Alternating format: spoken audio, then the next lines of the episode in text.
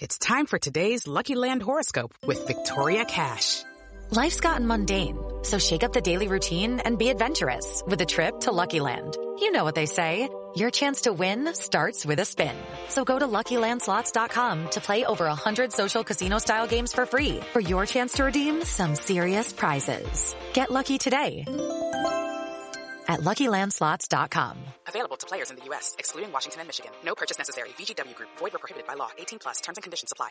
Hey guys, it is Ryan. I'm not sure if you know this about me, but I'm a bit of a fun fanatic when I can. I like to work, but I like fun too. It's a thing. And now the truth is out there. I can tell you about my favorite place to have fun. Chumba Casino. They have hundreds of social casino style games to choose from with new games released each week. You can play for free anytime, anywhere and each day brings a new chance to collect daily bonuses. So join me in the fun. Sign up now at ChumbaCasino.com. No purchase necessary. Group. Void were prohibited by law. See terms and conditions. 18 plus. I'm Victoria Cash. Thanks for calling the Lucky Land Hotline. If you feel like you do the same thing every day, press 1. If you're ready to have some serious fun for the chance to redeem some serious prizes, press 2. We heard you loud and clear. So go to LuckyLandSlots.com right now and play over 100 social casino-style games for free. Get lucky today at LuckyLandSlots.com. Available to players in the U.S., excluding Washington and Michigan. No purchase necessary. VGW Group. Void where prohibited by law. 18 plus. Terms and conditions apply. Busy weekend uh, in American boxing, Dan, which uh, we'll come on to in a second. But um, yeah, obviously the the news that's dominating boxing, especially British boxing at the moment, is this ongoing situation with Conor Benn. So, yeah, what have your reflections been of the situation over the last two or three weeks? My reflections are that it's it's first of all, it's just a very unfortunate situation that it had to come to this. That uh, when you know, starting from the fact that when the when the result of the of the test was revealed as positive, that there was a lot of um, efforts to let this fight go forward without without being straight with the public and and the British board having their issues and the promoters having their issues with the British board and the original decision not to not to take a look at the result of the VADA test, only sort of being kind of forced to do so later because there was so much bad publicity towards what was going on. Uh, I mean, that's that's one of the things that can be fixed right off the bat. Is that if you are going to hire VADA to do your testing, that if they present the result that is positive or whatever the result is, it should be uh, part of the the story. It can't just be a UKAD result. And by the way, the same thing would go if he had failed a UKAD test, for example, but there was evidence that he had all sorts of VADA tests that were negative. That should also be part of the the overall scenario. It's not just a one way street. So my my reflections are that it, it right from the get go, it was a terrible situation you and I both know there have been rumors for weeks about a second failed test that was divulged uh, by by Conor uh, not that long ago. That there was one in the in the summertime. Uh, I had heard about that, couldn't nail it down. Uh, you know, so uh, that's another thing that's an issue. That that again, they didn't complain about that early on. It, it's just a, it's a disaster. It's basically everything you could do the wrong way when presented with a positive drug test. I have covered. I couldn't even count the number of positive drug tests that I have covered and you know they're they're not good and they they cause problems and there's uh, negativity but pretty much every other one that's ever occurred in like the history of my time covering boxing has been handled in a better fashion than what's gone on with this Conor Benn situation. Yeah, I think that's where most of the outrage comes from in terms of boxing fans. Um, we're still waiting on on Conor's sort of other statements, and he's trying to prove himself um, innocent, which we hope he can do um, Conor. But I think what's the, the, outrage is directed towards, as you said, it's the way it's been handled. Now, Eddie's argument and Sauerland's argument in this, when we've asked them about it, is that they legally cannot cancel the bout. It's in the hands of, they said at that time, Chris Eubank Jr. to say, I don't want to proceed with the fight, and the board whether they want to prohibit the fight or not, which in the end they did. But there, the promoter's argument is that they had no jurisdiction over cancelling that fight. What are your thoughts on that? Well, if that's the case, and I'm not entirely sure that that's true, they sure as heck gave their opinions to the fighters and the board that they wanted to continue with the fight, it seems to me.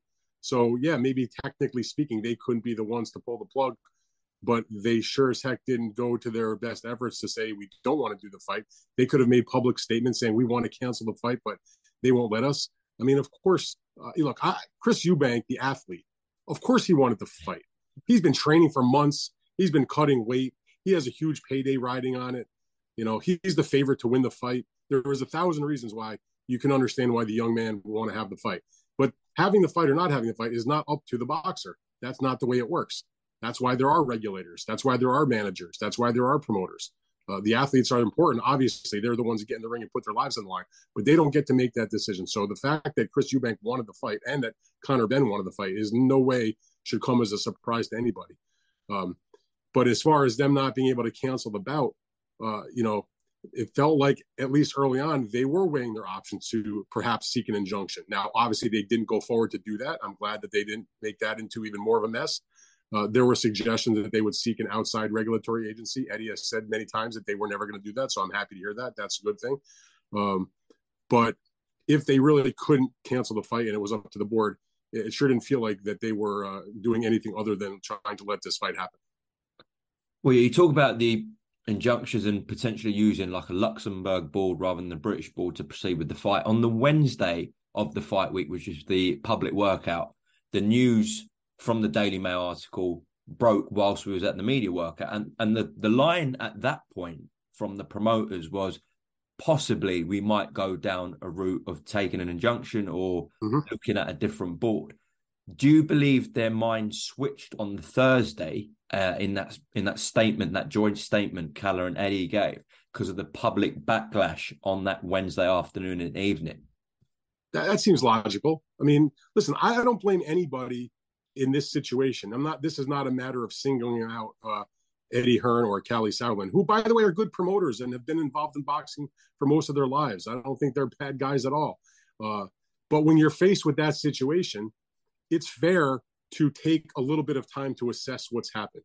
So, in some respect, I think Eddie and Kalle are getting a bad rap because it's it's perfectly normal to hear this news and to sort of look and see what are our options find you know ask some questions talk to the athlete talk to the team and just assess what's actually occurred uh, and and it's it's not going to be you can't just say okay you get a, an email and it says there's a positive test and oh we're canceling the fight. I mean that's that's crazy also. You need to ask a few questions you need to to understand that. So yes it's very logical that they they they thought about that in that first day realized that there was definitely an issue here and, and at that point uh, switch their thought process because there was a lot of backlash and maybe realized like hey this is maybe not the best idea that we've ever had. They're under a lot of pressure obviously. They're under pressure from the fighters. Uh, they're under pressure. They've already spent obviously a tremendous amount of money on the event uh, there's a, a an, arena filled uh, theoretically an arena going to be filled with ticket buyers and and pay-per-view subscribers they have broadcasters to answer to they have sponsors to answer to so i'm not sitting here saying that it's an easy situation because i understand the pressures that there are uh, and in the end, I mean, whether dragging, kicking, and screaming or not, they did do the right thing. So that's good. Uh, I just have felt like since the beginning, it shouldn't have taken that long. So, in other words, to sum up, I get that it took a little bit of time for them to assess the entirety of what's happening. On the flip side, once they realized what was happening, I felt like, you know what, it, it, there was a little too much argument, a little too much problem of finally uh, calling this fight off. Obviously, the board had their say. And listen, the British board does not have clean hands either in, in, terms of that situation. I feel like they did just a terrible job. And I'm saying that in comparison to, for example, dealing here in the United States when these things have happened with, like, say, the Nevada State Athletic Commission or the California State Athletic Commission, who handle things, I feel like, in a much more transparent and professional manner than what went down with the British board on this situation. Yeah. It shouldn't have taken it shouldn't have taken two weeks from the time the test came back till the time the fight was canceled a couple of days before the fight and what it felt like only because uh, the folks at the Daily Mail broke this story. Because you and I both know and have been around long enough to know if that result did not come to the public, this fight would have happened and everybody would have made their money and there'd have been a backlash when it came out after the fact. Yeah, I do find it very coincidental that the story. It's not coincidental. yeah, That's the, the um, point. On, on the on the Wednesday, the, the the the story comes out, and then ten minutes later, the board put out a public statement. I mean, obviously, I mean, I've never been one to be involved in conspiracy theories, but if anybody thinks that it was an accident that their statement came out as soon as that story went public, then then they just don't understand what goes on in the sport of boxing and not just boxing, but in business in general. So I guess that leads me on to a point, right? Obviously, I don't want you to mention any names um, that you might know of, but from that, do you know or do you suspect any times a fighter has failed a VADA test, for example, in the UK, and obviously the board don't recognise that; they only rec- recognise and can penalise um, on UKAD failures. That a fight has failed a VADA test, it hasn't broke to the public, and the fighter's got in the ring and the fight's gone on that the fight that that well, I mean, there's there's been times where the fighter has failed the VADA test, and the fight did go on. Yes, did. Uh, but, but with the with the result being disclosed. But in terms of do I know of I do not know of a boxer who has failed a VADA test where the result did not get disclosed to the public and the fight went on. Because okay, frankly, if I find out that a fighter has failed a VADA test, and I've broken several of those stories over the years, I re- I will report it. It's not, you know, I'm not going to hide the result if I know the result. No, but I'm saying, do you suspect times where a fight has failed a, a VADA test, no one knows about it apart from the parties involved, and the fight's still gone on? Do you think that's happened before? I don't know that that's happened before. Uh, in this, in the United States, that would be surprising to me if that had happened. In the UK, it could have happened though, from going from this situation. Based on that, yeah, it is certainly possible. You hate to think that, but yeah, I mean, there again, there have been times where there's been a failed test where a fight and it's become public and the fight has taken place, and they're they're not all the same. They're different, different substances, different reasons, different scenarios, different things surrounding it. But there's one example that's more recent that was at the end of 2021 when Oscar Valdez had his failed test. There's the issue of uh, you have to go back probably 10 years ago when Erik Morales had a failed test for his uh, rematch with Danny Garcia that took place in Brooklyn, New York. That that fight went forward, even though he had a failed test. Um, so it's happening. But again, you know, we don't have to get down in the weeds, but those situations had, were were a little different than what's going on with Conor. But just for the mere fact, failed test, public has disclosed has been disclosed to the public, and fight happens. That's happened. I'm not aware of ones where there was a failed test that was not disclosed and the fight occurred. Mm, okay. So uh, if Dan Rafael had to set a protocol for uh, promoters where this situation occurred in the future, as soon as a, a positive result comes back, would you say promoters got to come out, let people know, cancel the bout, let the hearing take place, and then proceed on from there, request a B sample, etc., etc. Would that be more plausible moving forward? I mean, that sounds logical, doesn't it? I don't think that it doesn't have to be myself or you know, who's in charge of boxing to make a logical decision. I mean, again, like I mentioned before, it's certainly fair to allow everybody that's involved directly to at least assess the situation, take a look at what's happened, ask a few questions, you know, talk to the board. I don't think it has to be public immediately. They do have uh, the ability to, to, just go through their process. Now, what happened? What happened that made the, the situation with the Conor Benn uh, positive test? It was so compressed time wise because the fight was happening a couple of days later. I've said all along that had again, I, as I've mentioned multiple times, it's okay to take time to assess a situation, but it gets to a certain point where it's now too long, and it doesn't need to take that long. That's why we know that that result came back, I believe, uh, September 23rd or something like that. Yeah. Uh, from a test that it, you know was the sample had been given on September 1st. So the point is, everybody who was involved found out that the result was positive on September 23rd. The fight wasn't taking place until October 8th. So that's two weeks basically. So it shouldn't take until three days before the fight for it to be disclosed. And again, I have no problem if they don't disclose it in the first, you know, 24 hours, 48 hours as they figure out the situation. But it should never have taken as long as it did. If it had taken three or four days, fine. But that fight should have been postponed, called off, however you want to phrase it, well before the the, the Wednesday slash Thursday of fight week. That's where they ran into the problem. Dan, just a couple of more things on this. So, from the comments Conor Benn's made in the Sun and the Times in a couple of interviews he's given, um, and also Eddie's comments to the media about possibly why this uh, drug was in Conor Benn's system, they've talked about contamination, and they've also talked about um, what was the other thing they talked about? Talked about contamination, and there's been two failed tests. So, do you think that's plausible? The other thing I was going to say was small trace levels has been talked about. So contamination and small trace levels. So what have you made of both Eddie and Conor's comments? Well, first of all, let's take the trace example, the trace amounts uh, uh, rhetoric. I don't believe they know how much of this this uh, particular substance was in his system because the substance that he tested positive for is not a substance that, if it's found in your system, is allowed at any level. Period. In other words, if you don't have it in your system, good. If you have it in your system, bad. That's a failed test. As opposed to others, and I've said this so many times, I hope people understand this. There are other substances that are on the ban list, but it's allowable up to a certain threshold. So, and I've used the example of clenbuterol because that's a drug that has come up in various positive tests. That was the situation with Erik Morales that I mentioned that was years ago. That's the substance that was found in uh, Canelo Alvarez that caused his situation uh, prior to uh, the, the rematch with Gennady Golovkin.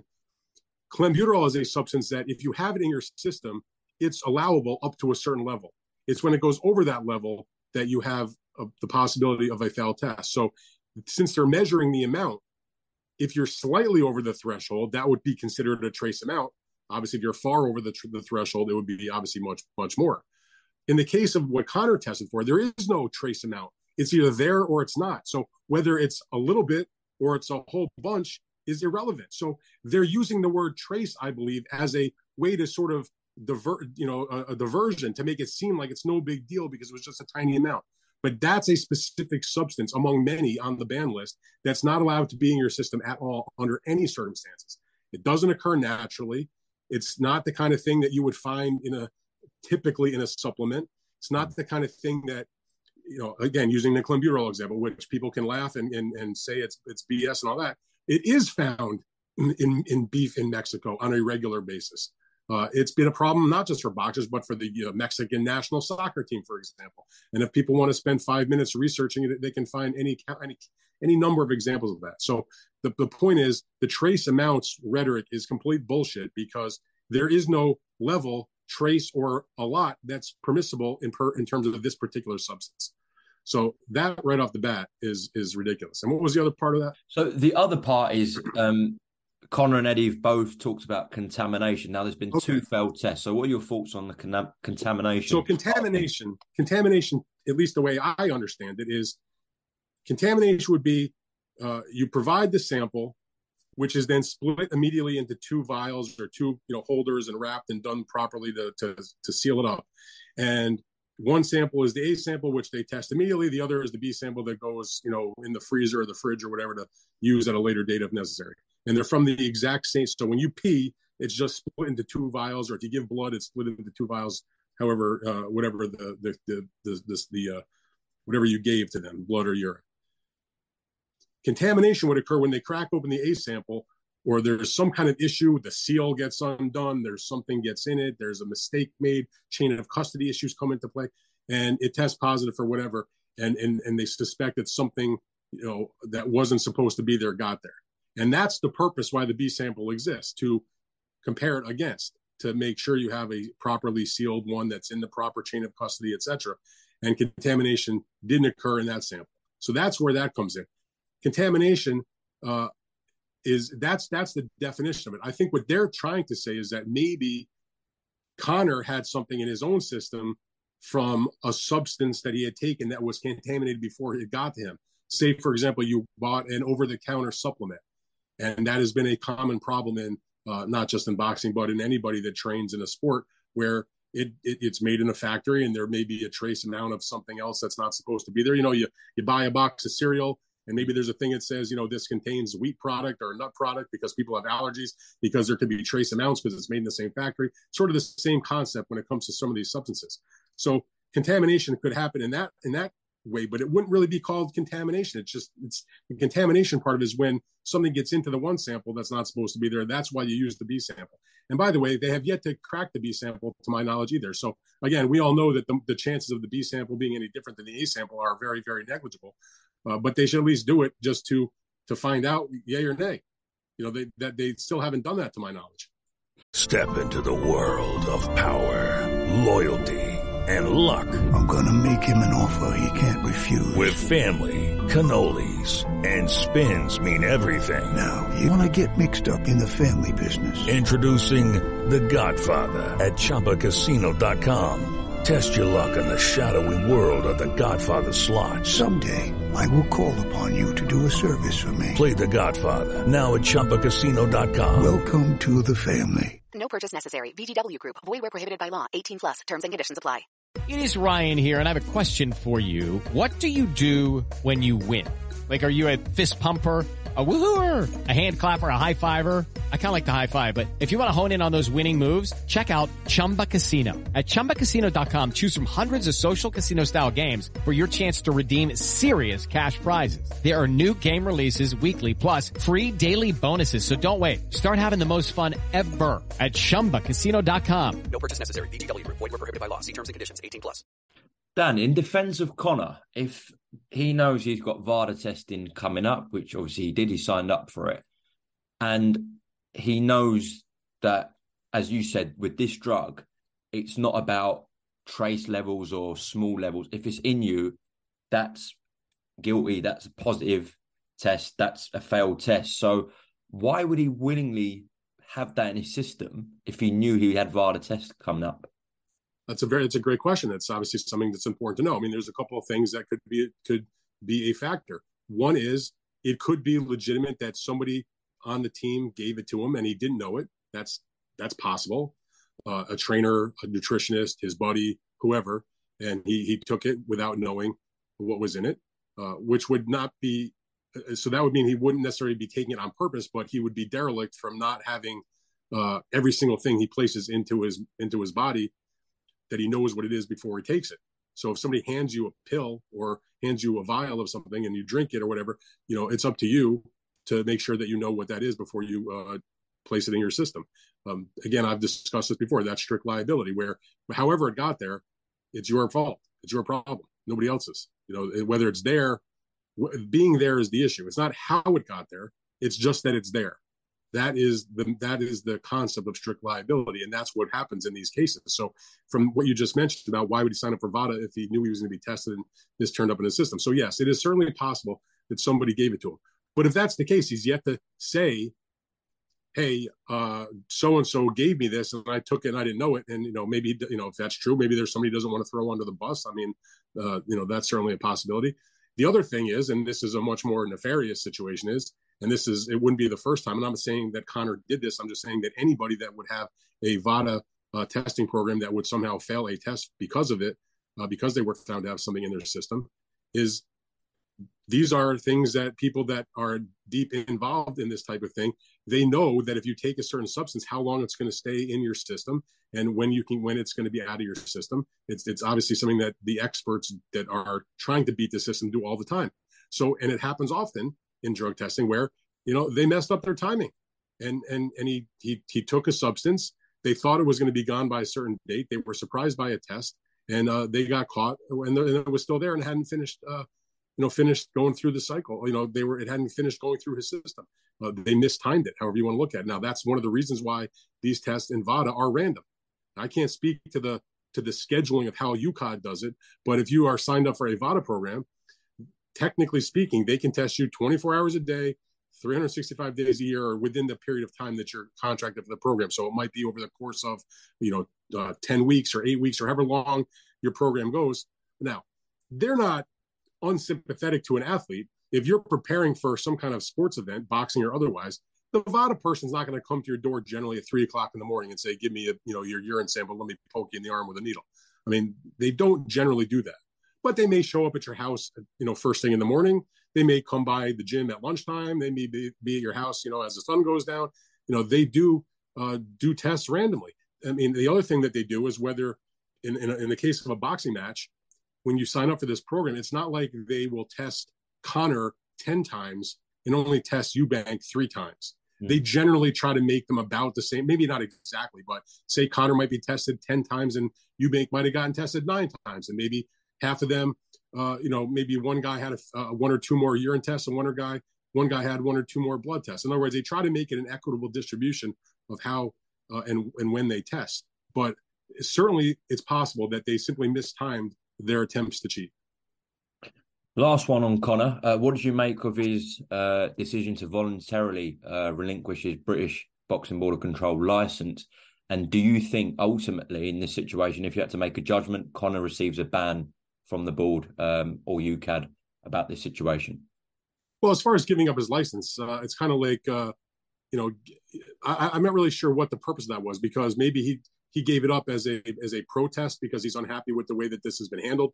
But I would simply say that the fact that he gave it up is sort of irrelevant because it seems to me that he probably was going to have that license suspended or revoked anyway, given the way this whole situation has been transpiring. So, you know, I've used the analogy of, uh, you know, you're fired. No, I quit. Uh, I quit. You're fired. It's sort of like the end result is going to be the same. You're not going to have a license. So, you know, did the champion vacate the title or did the champion get stripped of the title? I mean, I've seen those things happen. It's kind of the same thing. He knew he was facing some troubles. Um, and what happens after this is anybody's guess. I, you know, he still needs to go through the hearing process. I guess there'll be some sort of situation before there's any sort of ban doled out.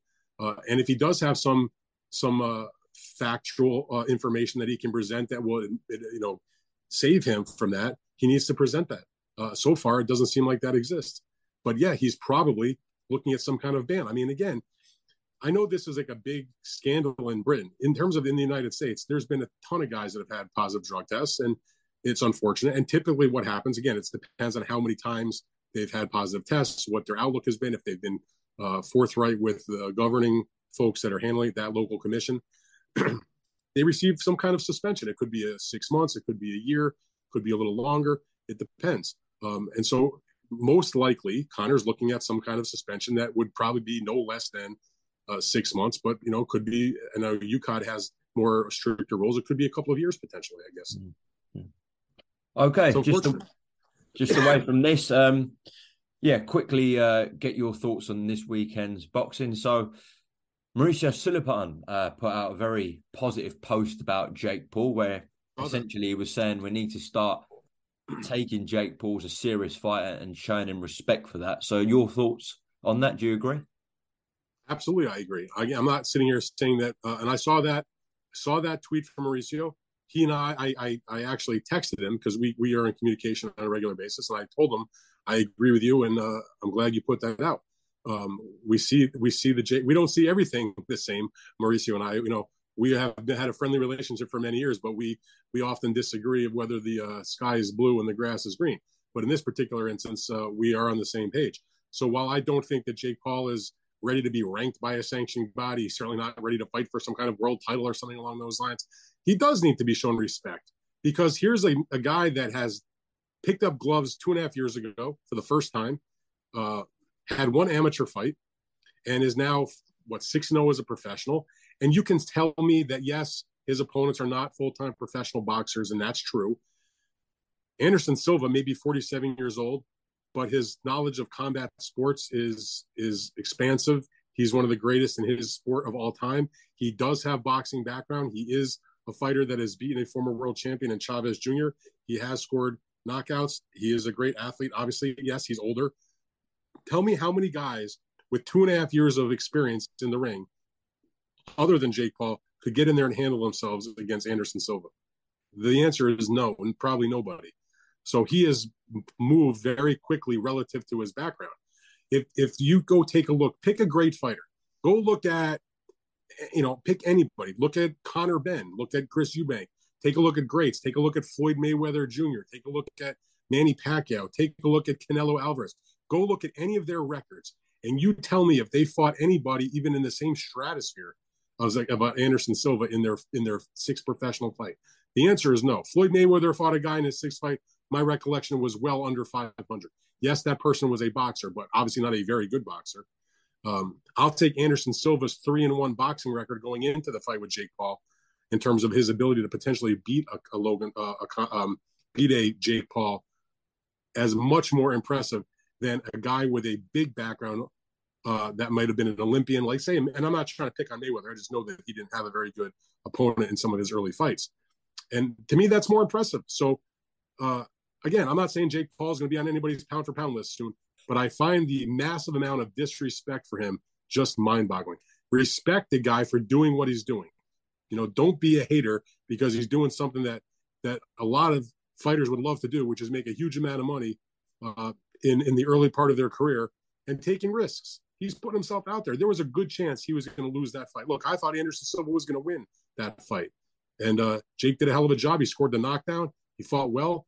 He's improved. I mean, if you go back and watch him in the in the in the Tyron Woodley fights and compare him to how he boxed in the Anderson Silva fight, if you don't see that there's been an improvement, then you don't know what you're looking at. Okay, I think that's all more than fair enough.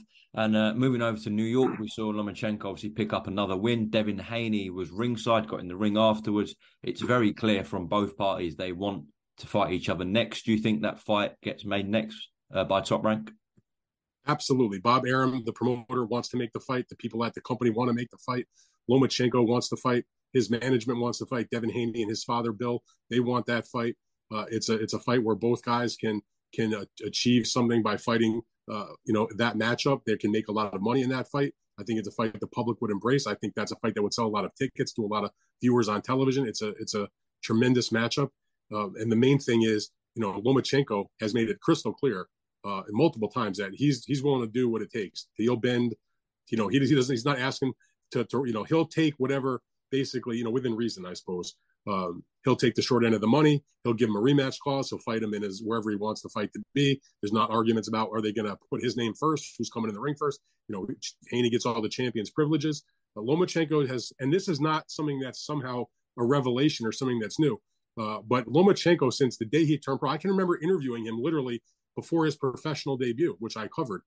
Him talking about how his whole goal in boxing. Yeah, money would come, and that's fine. Nobody's going to tell you that they don't want to make a lot of money. But his goal, different, I think, than a lot of fighters, was he wanted to achieve historical things, which is why he wanted to fight for a world title as soon as he could, which is why he ended up setting records for the the, the fighter that fought the fewest fights before winning a world title, three that tied the record. Before you won two titles, before you won three titles. He's won titles in three weight classes. The one thing that's eluded him is being undisputed. He was not able to do it uh, in the featherweight division. He wasn't able to do it in the junior lightweight division. He unified titles in the in the uh, lightweight division, but not the opportunity to fight for undisputed. And that's sort of like the last thing on the resume that he wants to achieve. He has spoken from day one about making history. This would be for him the ultimate type of history. I remember when Bob Arum signed him, Lomachenko was shopping around to different promoters. And when he met with Arum, uh, he told him what you know it wasn't about the signing bonus it wasn't about what's my minimum purse going to be it's can you get me a title fight in my pro debut and Bob said, listen, you know, he talked to, to Lomachenko and his manager, Egis Klimas. He said, I can't get you a title fight in your first fight. I might be able to do it in your second fight. And they fought a real guy in their first fight. He turned pro in a 10 rounder against a reputable opponent who was not a in any way a bum, who was actually coming off a pretty good win. And he beat that fighter in a 10 rounder. And in the second fight, he fought for the world title against Orlando Salido. Uh, it turned out to be a very close uh, uh, I believe a split decision loss. I was at the fight, and I remember seeing Lomachenko, one of the uh, seeing one of Salido's team members after the fight, saying, "Thank God we got him tonight, because give this guy another couple of fights, we'd have no chance." And even that fight in his second fight was super close. And uh, Salido, you know, he's an old veteran. He knows the gray areas of the sport. Hit him low like 50 times, and the referee never warned him. And you know, again, professional boxing is different than the amateurs, and I don't think Lomachenko really knew how to deal with it. Then in his third fight, he undressed Gary Russell Jr., who was like 24 and 0 or something like that, also an Olympian, and he and he and he won easily against him and became a world champion. And again, all that's left for him to do is to be undisputed. Devin Haney's holding the four belts, and they're both with the same promoter. I think absolutely, unless something crazy happens, there's no doubt in my mind that that fight will get made. Haney wants it, and uh, and and Lomachenko desperately wants it. Well, let's hope so. We need some good news in boxing. That's so, a good fight, right? Brilliant fight. Brilliant fight. Yeah. Haney Lomachenko. Listen, that'll, by the way, that'll be a fight that we get that we actually want to see instead of being robbed of no Spence and Crawford. Of being- Sports Social Podcast Network.